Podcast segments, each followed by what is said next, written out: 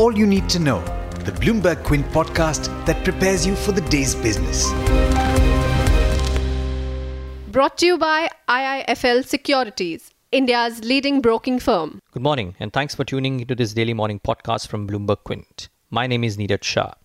Let's get started with the most important news. A number of countries call for restraint and peace after Indian fighter jets carried out the early morning strike in Balakot. Spokespeople of both Australia and Europe urge restraint. However, China in addition to asking for restraint, said that India should have avoided unilateral action and instead dealt with the situation through international cooperation. China is expected to further elaborate on its stance on Wednesday when its Foreign Minister Wang Yi meets External Affairs Minister Sushma Swaraj. Investors found little in Federal Reserve Chairman Jerome Powell's Congress testimony to extend the recent rally, and accompanied by the release of weaker than expected Home Depot earnings as well as mixed economic data, the Dow dipped 33 points to about 26,057 odd levels, and the S&P 500 ended 0.1% lower as losses in the industrial sector offset a gain in tech. Jerome Powell maintained that with inflation pressures muted and ongoing government policy uncertainty, a patient approach to future policy changes was warranted. He told the Senate Banking Committee that policy decisions will continue to be data dependent and will take into account new information as economic conditions and the outlook evolve. The Reserve Bank of India has decided to remove Allahabad Bank, Corporation Bank, and Dhanlaxmi Bank from the list of banks placed under its prompt corrective action framework. The decision was taken by the Board for Financial Supervision, which met on Tuesday. Since January, the regulator has released six banks, including five public sector lenders, from the corrective action framework intended to strengthen weak banks. RBI said yesterday that these three lenders have shown an improvement in performance and have undertaken structural reforms to improve their functioning. Speaking of banks, lead lender State Bank of India has called an urgent meeting of lenders with Jet Airways chairman Naresh Goyal and Etihad Airways CEO Tony Douglas on Wednesday to discuss a way forward for the debt laden airline. People aware of the development told this to PTI.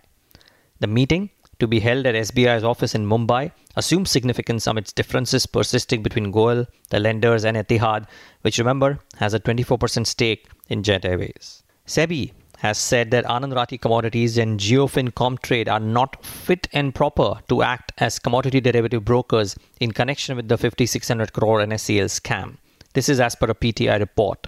A day after or the weekend after passing a judgment on IIFL and Motilal Oswal applications, SEBI passed two separate orders and rejected the applications of ARCL as well as Geofin for registration as commodity derivative brokers.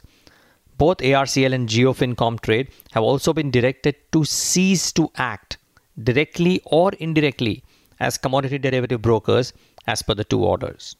On markets, well, the Indian markets were a picture of recovery yesterday with the Sensex and the Nifty rebounding from the early morning losses. The SGX Nifty, the last time I checked, was pointing towards a start in the green. It's over to Darshan Mehta now for the trade setup in India. Good morning, Darshan. Hi Neeraj, good morning, good morning everyone. Global cues are muted at this point of time and the SGX Nifty is indicating a positive outlook. In terms of stocks to watch, Sanofi India came out with the fourth quarter numbers. Revenues were up 8%, profit up 4%, EBITDA up 2%. A higher raw material cost and employee cost entered the margin. The anti-diabetic and gastro uh, segments drove growth for the company. Max India said that the board has approved divestment of the entire 51% stake in Max Bupa Health Insurance to True North Fund for 511 crores. The proposed value has valued Max Bupa as an enterprise value of 1000 crores. The valuation is at 1.1 time gross premium book for the deal. Max had invested 480 crores in this venture, so barely recovered any kind of investments. Edelweiss says that the lower valuations of the business is due to lower growth versus peers as well as negative margins. RBI removes Allahabad Bank, Corporation Bank, and Dhanlaxmi Bank from the prompt corrective action framework. MRF says that the strike has been called out in its Chennai plant. Large number of workmen had gone on strike with effect from February 9th. MCX board recommends PS Reddy as the CMD of the company. S Chand and company acquires the balance 26% stake in Chhaya Prakashani for 65 crores. They acquired 74% stake in, in the in the company for 170 crores in 2016. The company says that the rationale for investment is to expand its presence in Eastern India. Uh, lots of stocks have come under the ESM framework IG Petro, Zee Media, IFB Agro, IFF Holding, JBF Industries, Mercator, MT Educare, Spencer's Retail, GVK Power, and Manpasand Beverages. Credit Suisse has downgraded Wipro to an underperform from neutral and cut the target price to 320. They say that the margin recovery story is now well placed in the recent stock price rally, and Wipro deserves to trade at a reasonable discount to both TCS and Infosys because it's the slowest growing IT company for the last 10 years in a row. Deutsche Bank has upgraded Ramco Cements to a buy from a hold and uh, raised the target price to 750 from 630. They say Ramco is the preferred play on South India, followed by ACC. The margin cycle is turning favorable in South India, and high stress levels for South Indian capacity to drive up prices. The outlook for other regions is subdued in the near term and positive in the long term. And Deutsche Bank has upgraded TVS Motors to a hold from a sell, but cut the target price to 455. They're saying it's a growing franchising now available at a fair risk reward ratio. It is outperforming peers in a difficult difficult year, and stronger market share is the key to margin expansion for the company. But there's much more you need to know before trade actually starts. For that, log on to our website, bloombergquint.com, and click on the All You Need to Know tab, and you will be prepared for morning trade.